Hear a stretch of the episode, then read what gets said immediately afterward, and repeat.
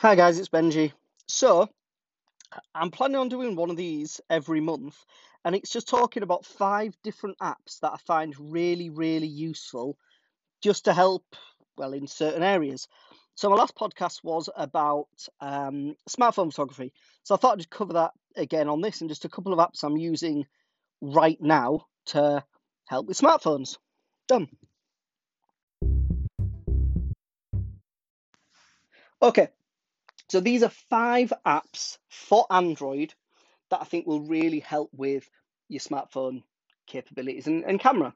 So all of them are they're readily available. All of them are free. The first one is highly, highly obvious, so I will apologise for that now. But there is a reason behind it. So, oh by the way, if you're driving you don't have a pen, I'll put the, I'll just make a list in the description, then you've got them all. I ain't gonna earn any commission or anything from these, by the way. I'm just sharing them because I'm really enjoying them. Okay, so number one is Google Photos. Like I said, it's a really obvious one, but there's two reasons this. Number one, I use Android and iOS devices. So Google Photos, it makes them readily available between all of my devices. So whether I'm on my iPad, iPhone, or Note 10, all of my photos I know are going to one place.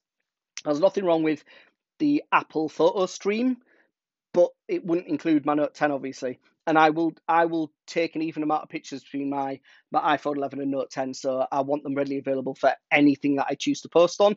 I might be able to. I might not have one phone on me and then want to use it for business purposes, or I might have my business phone on me, but I want to take some pictures of my iPhone for a video or something. Yeah. So it's just one nice place. That's number one. I use different devices, and it's nice to have them all in one place. And number two, the editing features of Google Photos are amazing.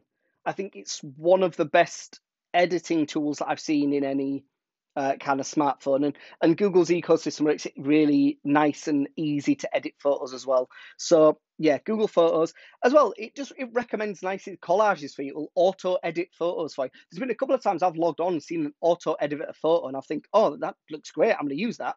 So yeah, Google Photos highly recommended, and as well, it just gives you free backup storage as well. Number two, now, the two and three are kind of in the same vein. So number two is Snapseed. So Snapseed is a photo editing software app. Uh, it's made by Google again. The reason I like it is because one button click will bring up, bring up a full grid of all the things you can edit. So you can just work through them manually, and you're not kind of getting. It's a bit overwhelming at first when you tap the grid and suddenly like 15 options pop up at you, if not more but it's nice to kind of walk walk through them. And you might look at a photo and say right i only need to add uh, i need to lower the exposure on that photo and that's the one thing you need to change. Snapseed is really direct. You put your photo in you turn the exposure down and that's the only thing you need to do. Done. It's uh, like i said it's made by google again so the interface is really really nice. I don't think people edit their photos enough um, these days. Usually they'll just pop it on instagram and put a filter on but it might be that I used the last example, so I took a really nice photo of a duck in a lake, but every filter I put on it made the water kind of wash out and it wasn't nice. So all I did, I just selected the duck, selected focus, and changed the saturation just on that. So again, the duck kind of stood out a little bit, and then everything else was kind of natural looking. I hate the oversaturated, over edited photos, but for little tweaks, I don't think people use it enough. So yeah, Snapseed. In the same vein as that, there's also uh, Lightroom. Lightroom, I think, is a little bit more advanced than Snapseed, but it lets you edit a little bit more, and the interface is quite nice, especially on smartphones. Um, I really, really like Lightroom. I use Lightroom for Samsung uh, a lot, and they've got a lot of presets built in as well. You actually buy if there's a photographer or, or someone you really, really like, you can buy their presets as well, which is quite nice. So, so yeah, Lightroom really, really, uh, really, really uh, good app to edit photos on. A little bit more advanced than Snapseed, I think. So yeah, two really nice editing apps. And then the next two are ones that will take a picture and edit it for you in the app. So number one is Huji Cam. So Huji Cam, it's it goes back to it's obviously like a like Fuji Cam, Fuji film. So Huji Cam, it it makes it look as though you're using like a disposable camera from like the 90s. So you get some light leaks, you get some like discoloration, you've got a vintage look, you can have a date stamp in the bottom corner.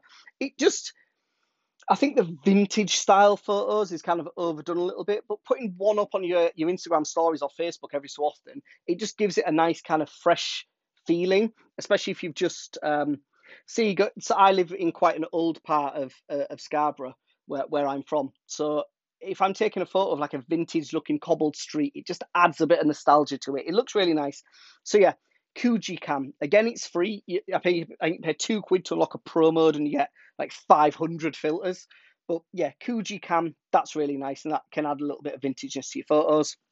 And the last one, which I'm really enjoying at the moment, is an app called Glitch Lab. So Glitch Lab, it does as the name says, it makes your photos look like they've glitched out. So it could be like the old VHS tapes, you know, where you you pause them and the lines come up like they distort a little bit. You can add a 3D effect to your photos. You can add light streaks. You can do repetition. You can make it though your photo's dissolving. You can make it look warm. You can add shapes. You can make it look like um, like digital um, kind of weird style photos. It's it's really good anyway. to play with it because there's loads in it. I'm not selling it well, but I'm really really enjoying it. My cover photo, like the the box art or whatever you call it, for the podcast and on my Instagram is from Glitch Lab. So please, please have a look at it. It is really, really cool the stuff you can do with it. It's free as well. So get it. And if you don't like it, just uninstall them for all of these apps. Like I said, I don't earn a commission. I'm not affiliated with any of these apps in any way, but I'm really enjoying these ones and I use them quite a few times um, for my for my smartphone stuff. So yeah, that's five. I'll probably want to do, do one of these every every month or so on different different kind of variations of, of apps. But but yeah, give them a play. Feel free to let me know what you think. All of them are free, but you can unlock promo pro modes. Um, and yeah, I'll speak to you next one. Cheers, guys.